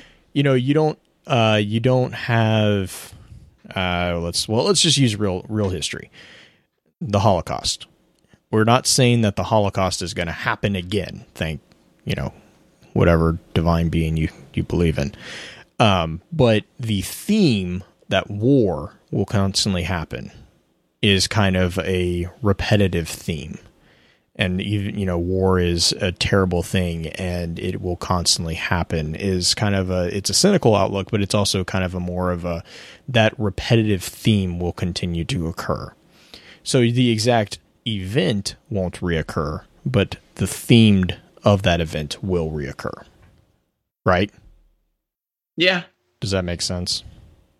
So that I mean, so a fixed timeline doesn't doesn't dissuade or doesn't dismiss the cyclical nature. Now, a dynamic timeline, which is the second theory, dynamic timelines are a pain because they always once you introduce time travel into a dynamic model, you you are guaranteed to have what's called a temporal paradox, and it just blows things up, or actually, well, it implodes uh, theoretically.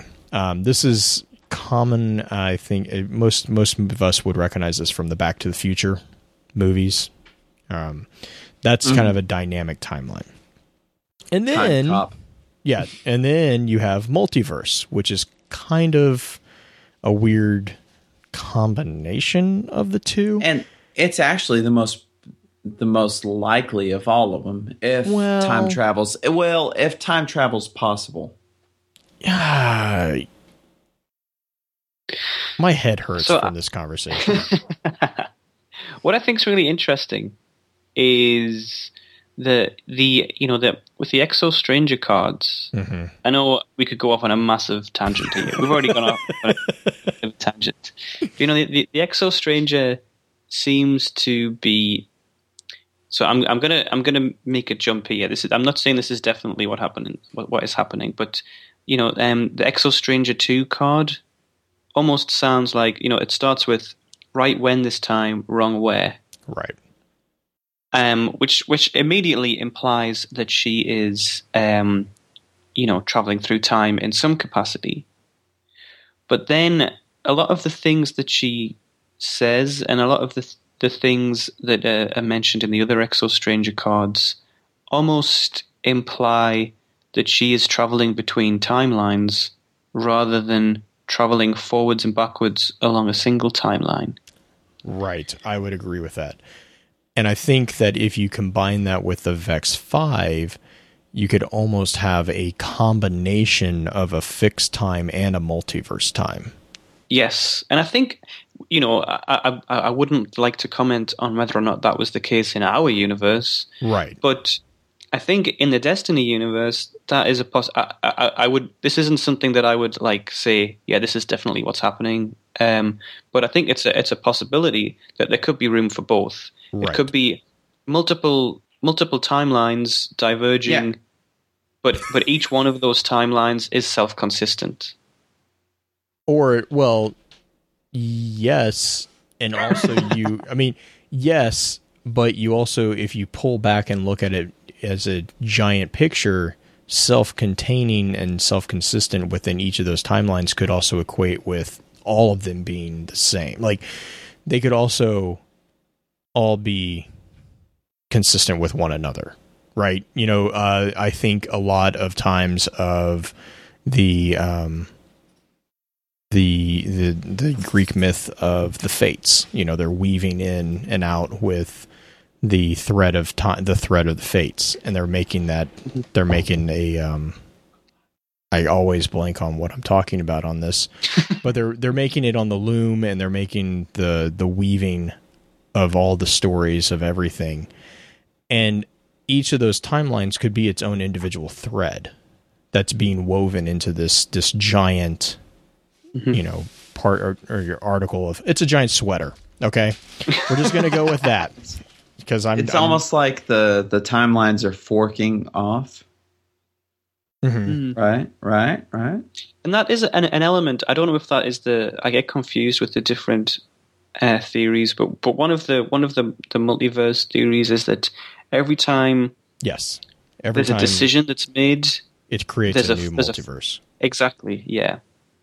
But the the downside to a multiverse theory, like a pure multiverse theory, is that in that theory you can never return to your original timeline because by making a decision that fragmented the timeline into a new timeline, you in order for the original timeline to stay to stay self-consistent, you cannot be reintroduced to it.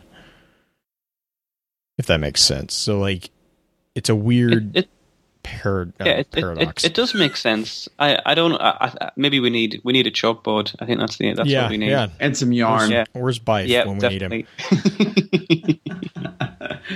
but we've left out my favorite one. Oh, here we go. It's no, no. Dude, so much of the Vex uh, flavor text and the quotes that are in some of the Vex stuff and the Vault of Glass stuff refers to things having had happened, happening, and the possibility that they'll happen again. And there is a another time travel model that's called the cyclic time travel model. Well, it's not time travel theory; it's just a time model and it's the idea that time is a circle and uh, that you know everything that's happening right now happened before and if you go far enough around the circle it'll happen again. And destiny of doing things over and over and over again. But um, a lot of the Vault of Glass quotes really make me think that this is a this is a valid a valid model at least in game. Um, a lot of the Praetor stuff as well makes me think that that just picture a record and each of the grooves in the record is a timeline and when Rasputin's talking to the stranger and he says I see you move I see you move back and forth I see you move across he's literally seeing the tr- the stranger move on timelines and jump them from one to the other. Hmm. I don't know. That's that's my crazy theory. And I think also that at the center, at the center is Atheon. But no, that's at the different center podcast. is the Dark Tower. Get it right. Oh, I'm sorry. At the center is a, is a hamster losing no, his mind. no. but at no. the center is a rose and a Dark Tower. Have you have you guys ever We read? know this to be there's true. there's a book by uh it's it's a outline that was written by Robert Heinlein, but they found it after he died, and they got Spider Robinson to to write the novel, and it's called Variable Star. And if you haven't read it and you love time travel, it is an amazing book. Um, but they have what's called a relativistic drive, and no one knows how it works. It just makes uh, superluminal travel possible. And when they ask one of the people who pilot this thing how it works, he he gives the best explanation to anything ever. He says, "Well, we take a cat and we butter a piece of toast. We strap the toast, we strap the toast to the cat's back, butter up, and then we throw the cat in the air. Since the butter must land butter down and the cat must land on its feet, the array spins indefinitely, producing quantum propulsion. this is a direct quote. so, if you have not read that book and you love time travel and sciencey type stuff, just check it out. That's my favorite. Uh, what what was the name of the book again? It's called Variable Star, and it is. I don't know if you just search the author, it's probably going to come up Spider Robinson, but it's from the Heinlein estate. It's one of his outlines he wrote for a, for a novel that just never got made. Cool. Yeah. But that's what I picture in the middle in the vault of glass is just a cat with a piece of toast on his back, just doing somersaults. okay, I've well and tr- I've well and truly screwed this up. Let's, let's keep. well, just just real, you know, real quick. Um, we did we did kind of mention at the beginning we were kind of going to talk about what did Winter want out of the uh, Ishtar Collective, and did we did did you guys want to give any nods to what your thoughts were on that? Because I know that was kind of a a day or two's worth of chat, if I remember right. I was I was in and out of chat, as many of you probably know. I was out of internet connection for the majority of the past week, so I've been kind of playing catch up on those. So, So I think they wanted the Ishtar uh, research and data because it's quite clear that the Ishtar scientists stymied the Vex in this one instance. Uh, you know, I mean they they were able to to kind of use the use the war mind to get around the Vex simulation and it's probably the only case we have documented of the Vex methods being kind of stopped in their tracks. And also, I mean, it was just I, I just think it was a it was a great source of information for them on the Vex. It's it's a big recon mission in my in my estimation. Because I know I think it was Coed made the point that they just probably saw it as an opportunity for intel and salvage. Um, because I think he, yeah, he note he noted in chat that the servitors began siphoning the energy to create ether almost immediately. Oh yeah, he just threw that in chat on the the Twitch chat too. But yeah, um, because like as soon as we enter the academy or the the academy, you know, we have the bones that everyone loves pointing out. We don't know who they are. And then there's the famous welcome Dr. Shim, which is, you know, makes a lot of people question who the identity or at least questioned at the beginning who the identity of our guardian was. Um, that whole fun conversation. Um, we know that no one had been to the academy there for a pretty long time. Um, and then like they just jump at the opportunity to see what's inside of it and they follow us in. So So on the House of Winter grimoire card, mhm. um, it says their interests there seem to direct seem directed at the ruins of the academy along the shattered coast, but there are concerns that their focus may, in actuality, be directed elsewhere toward the ominous citadel that rises like a warning above the waking ruins. Right. And I think isn't then it also says that it's hurled they've hurled their assets into pillaging the ruins, hunting for some advantage, whether from the golden age or forgotten times beyond. Yeah, so I mean, I'm I might lessen their interest into the in the academy as just trying to get more information about the Vex because they're obviously there on Venus and they have to fight the Vex too. It's not Right. like they're friends with the Vex; they just fight us. So it's just oh yep, there goes Coed. In the chat, um, they're survivors, not scientists. They're just trying to find a way to get a one up on the people that they're fighting. Yeah, That would be my guess.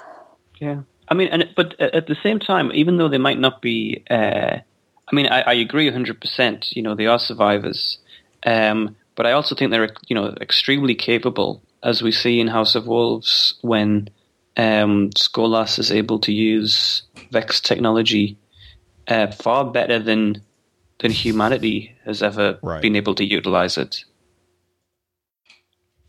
No, and that's that's true. Yeah, he he definitely seems to be able to hijack the ability to jump through time and pull pull things through time quicker Yeah. than humanity was. Yeah, he still couldn't figure out how to not stand in the middle and get Gjallarhorn though.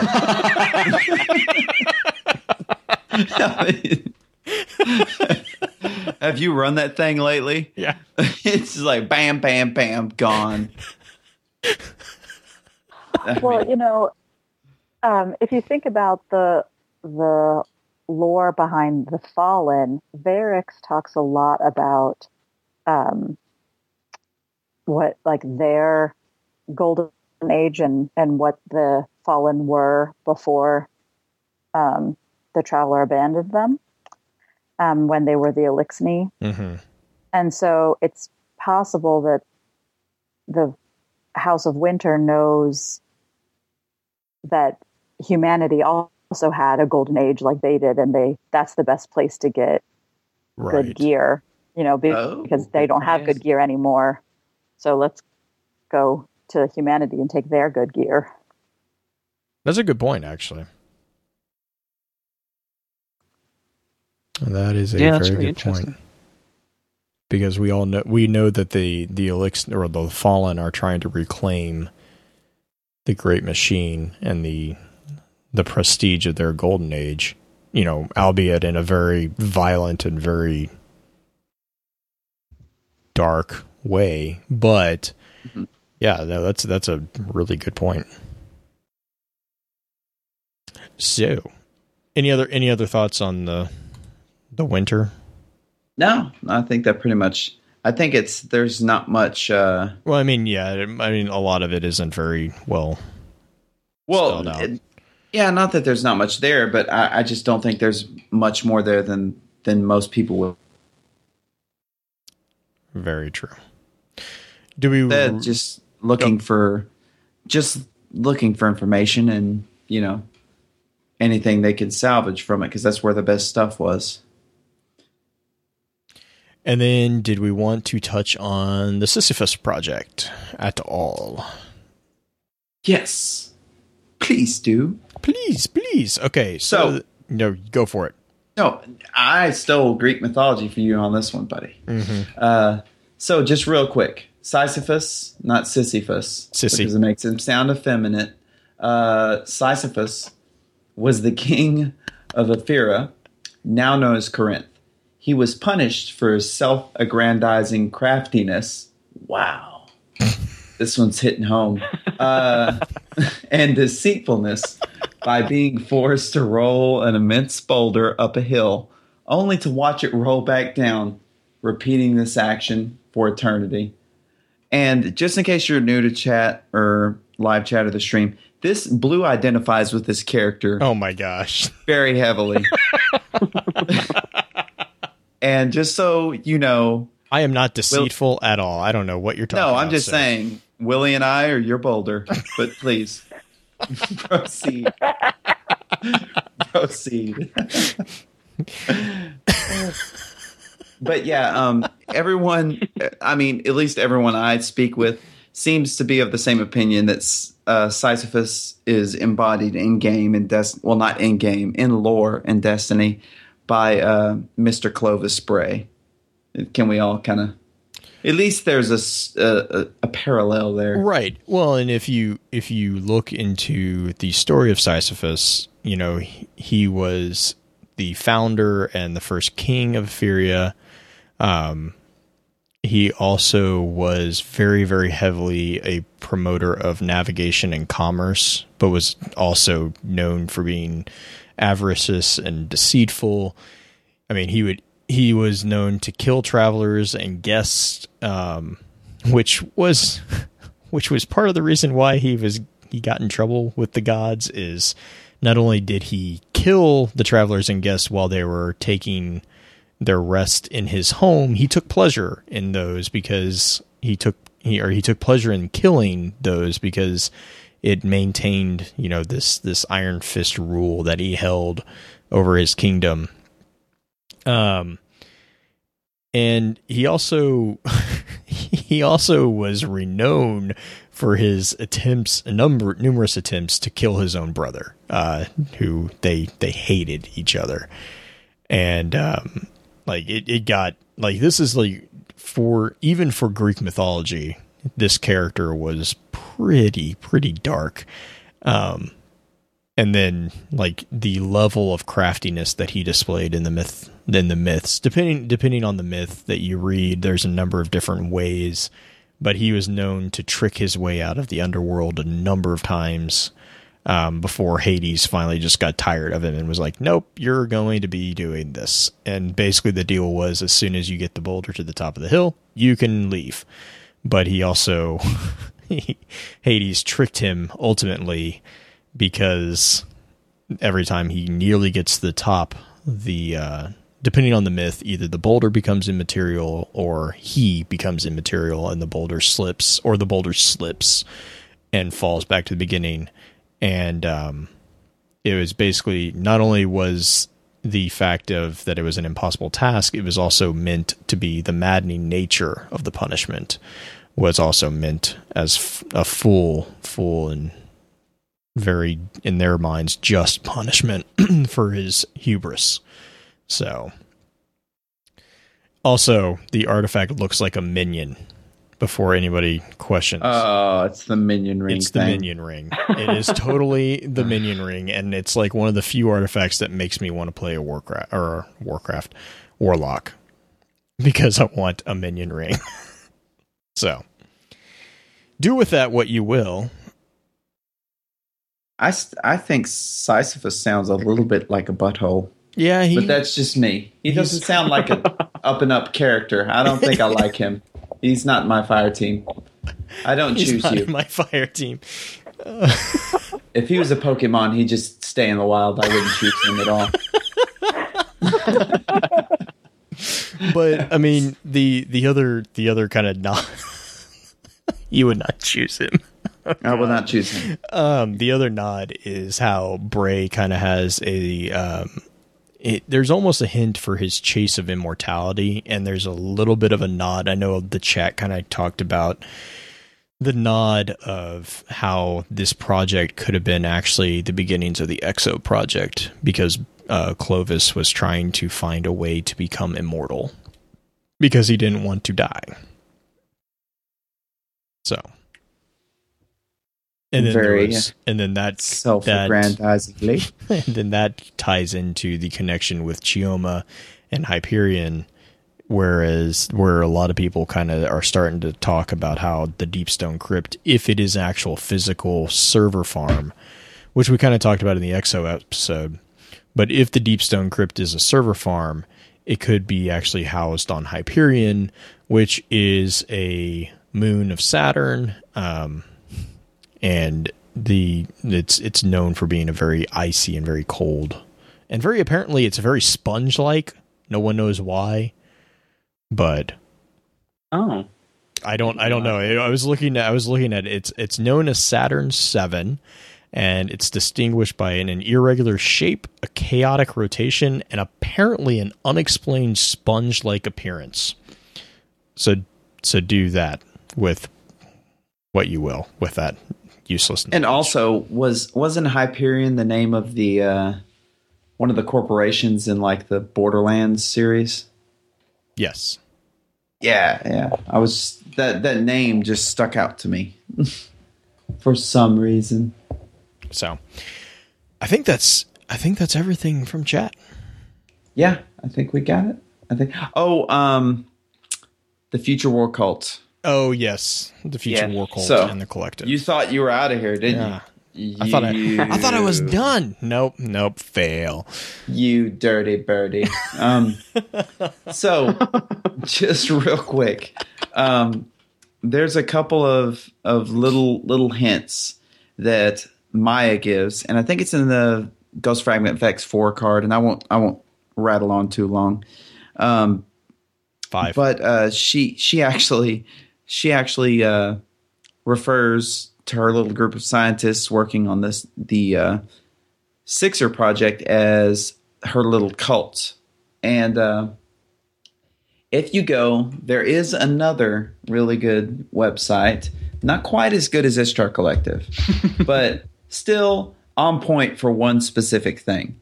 There's a website called Destinypedia, and uh, they're really good at, at well i don't want to say they're only really good at one thing they're really good at a lot but the thing that i specifically use them for are destiny destiny quotes um, because if you just type in any character um, they will pop up and you can see every quote that the well any npc rather um, they'll pop up with everything they've ever said in game which is pretty awesome in my book. And I'm searching Oh Lakshmi. She makes several several references to a she. Um, now there's a lot of uh, a lot of speculation here, but I actually believe I- I've got a crazy, crazy spinful theory that And yeah, yeah, it's shocking, but that Lakshmi is off is actually a fork embodiment of Chioma, and the stranger is actually a fork embodiment of Maya, and they're constantly trying to find one another. But that's just me because I'm crazy, and I'm trying to find the quote. And just real Right quick, now. real quick, it's Vex Five. it's the very end of Vex Five. Okay, cool. See, I So- knew you'd find it. So one thing that we um, we discovered when we were researching, so we were, we were kind of discussing, you know, like like um, that. So there is a, an area of Venus called Ishtar Terra, um, which presumably the Ishtar Collective is named after, and you know the Ishtar Sink was we imagine is named after uh, Ishtar Terra. And um, what we found, something that I found that, that I thought was really interesting, is that there is an area of Ishtar Terra called Lakshmi Planum, Wow. which I just thought was like I, I, you know, I've done a lot of research into Ishtar, you know, related lore, um, and I, I had never noticed that before. So yeah, I thought that was really interesting. Yeah, and someone's gonna have to help me out here, but Lakshmi, the name Lakshmi, it's actually an Indian goddess. Yes. Um, Yes, A And I'm trying to remember- Hindu goddess. Hindu, Hindu. Hindu goddess, sorry, excuse me. And uh, what was she the goddess of? Wealth, fortune, and prosperity for both Wow, that does material not and seem- spiritual. That does not seem to hold true for her character in game, but okay. Um. Well, she, uh, she. It kind of does. I mean, it. Not not necessarily. Those those were the like primary, I guess, spheres of her Mhm. godhood. Um. She was also known for being like an extremely strong figure and I'm trying to find because I remember reading. I remember reading into this and being like, "That's really odd," and then like you read into it a little bit further, and it was kind of like I, you can kind of see a connection there. Um, but the other the other interesting connection too is with Ishtar, which you want to talk about a weird naming. oh yeah, she's like love, sex, and fertility or yeah, something like that. just Yeah. really it was like is a Mesopotamian, um, which is you know Akkadian, Assyrian, and Babylonian uh, goddess Yeah. of fertility, love, war, and sex. yeah. Have fun with that one. She was the Well, I Miley think- Cyrus of her time. I think the Ishtar, the Destiny Ishtar Collective and the Ishtar region, Ishtar Sink and stuff, is named for Ishtar Terra is an actual area of Venus in real life that scientists have named. So Oh wow. Yeah, Bungie Yeah. probably took that name from that, not because not from the right, right, Ishtar. right. Yeah, it was. Like, yeah. yeah, But is Ishtar? Uh, correct me. Is it not the actual embodiment of Venus? The planet, not the. I I thought I saw something on that. Yes. Well, Ishtar is represented by, by the planet Venus.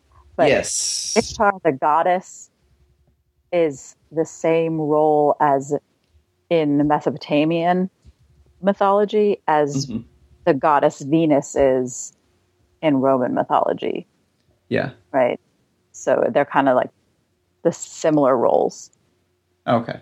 See, and, and And- whoever does your guys uh like web placement or however you put it, like where it's it's amazing because I'm trying to just search Ishtar and I can't do it. It's just doing Ishtar Collective and sending me your website every single time. That's time. because you probably go to it a lot. yeah. Guilty. oh my goodness. Yeah, but uh, Lakshmi actually says, um, and if you stand by her long enough, you'll hear her say, uh, let me see. So I can tell by the way you stare at me, you've seen her, haven't you? Now, there's a very important her to Lakshmi, and some people say it's Maya, some people say it's the stranger. I happen to think it's both because they're the same person. But that's just me. Thoughts? I think it, it, it I think it's a good. I, I would love to believe that um, the Exo Stranger is Maya Sundaresh, but I think at the moment we just we just don't have enough. We don't have enough evidence yet. Um, people. Yeah. Oh. Well, you are a very respected source of grimoire, so I'll I'll give you a pass on that one. oh well, but I think that's literally it. I think that's it. That's all I had. Yeah, I really actually I th- I think we I think we got I think we covered most of what was discussed in the week. yeah, I think so. Just looking through to see if did did did we have any other things that we wanted to talk about, Forrest? I, I think we've covered everything. No, I think that's pretty much it. We don't have much information about anything else. I mean, that's pretty much all the information we've got. Yeah. Welcome Yeah. to our world. oh. cool. So, all right. Well, with all that being said, um, we can move to just we do normally what we do is we just do some quick shout outs. Um, and I'll let Baxter. Why, did you have any any big shout outs you wanted to? Oh, oh, I'm, I'm unprepared. Uh, I don't know. I mean, just you know, shout out to all of the people that have helped with the Ishtar Collective. Um, so especially um, Normal Norman and Holy Heck, who were the two other people who helped quite a lot with uh, with keeping the Ishtar Collective up and running. Um, the the Destiny Ghost story guys. Uh, constantly, you know, they, they're, they're really, really good guys. Always, Mhm. always kind of uh, helping out and stuff. And um, yeah, and and I, I I would like to say as well, we're going to be. I don't know if anybody saw, but we posted a trailer at the weekend for something that we will be announcing tomorrow. Uh, today for me because it's now Friday for me. Um, but yeah, so we'll, we'll be announcing something pretty soon. So keep an eye out on Twitter and on the, the website itself for, for that. Man, teasers are just flying. You, you, and uh, Lazy Summer is just you. You're killing me with the tweet, the teasers. So- all right, so Forrest, how about how about yourself? You got any? Um, well, I I mean, I'll thank Baxter for pulling me in, the help, letting me take over his website. and um, I've had a lot of fun doing that. And um, I'll say hi to my clan, who are probably all asleep right now, but they'll listen to it eventually. Um, yeah, that's pretty much it. All right. and just real quick, um, just you know, give you guys a big thank you. Um, I'm sure Justin will go on for a little bit about that. And then yeah, you know, just uh thanks for everybody who kept the chat going while I was I was away on vacation. I was teaching a 3-year-old how to ride a horse. So that was a that was an interesting Oh, cool. interesting couple of days Fun.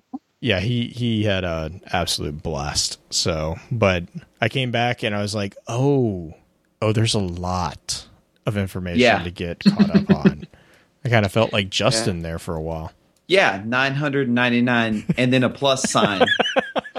Notifications. Yeah, multiple days came back to that. So Yeah.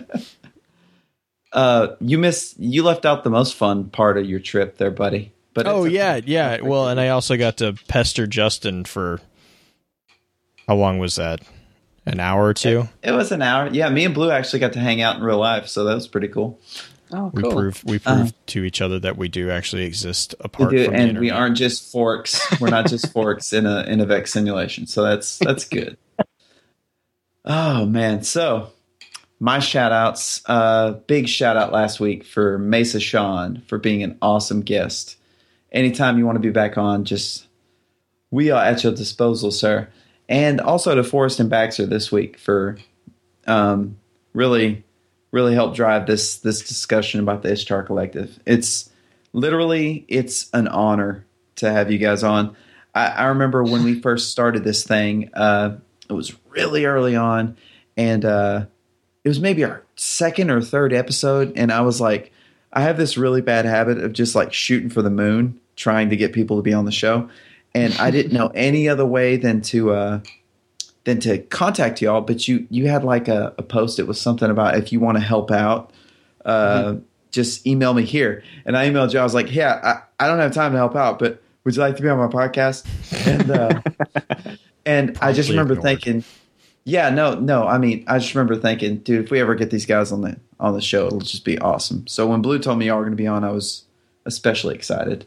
So uh, thanks a lot, A- and not just well- for being on the show, but thanks for thanks for everything you do to keep the lore community at at large. It it's a I mean, honestly, you should really be proud about where the lore community is for Destiny because you've had a lot to do with it. And I I don't say that lightly. well, thank that was that was overwhelming praise. Thank you very. much. I'm sorry. I'm sorry it's taken us so long to, to appear on the show as well. I know you asked a, a, while ago, um, okay. and I, I, you know, I'm, I'm really thank you so much for inviting us on. I, I, I it's difficult, as you guys are aware. You know, I, I haven't mentioned this on the, on the uh, on the uh, on the, the stream yet, but but I'm I'm in the UK, well, UK and Ireland, and um, so it's like it's it's a four four a.m. start for Oh, me. So right. it's it's yeah. I kind of I, I mentioned in the in in our we have a little Slack channel for the for, for coordinating work on the Ishtar Collective, and I, I kind of said, you know, should should we should we go on the show? And and the guys like, yeah, yeah, we should really do it. So I say, okay, okay, I'll I'll just I'll get up early. It'll be fine. And and thank you so much. It's it's been a really fantastic uh, experience, and it's it's great to talk to, to people who are passionate about about Destiny lore. Well, great. Anytime you guys have anything that you want to get off your chest, just come right over here. We'll we'll make it happen. Cool, sounds good. Um, and also, just real quick, uh, a big shout out to the live chat this week.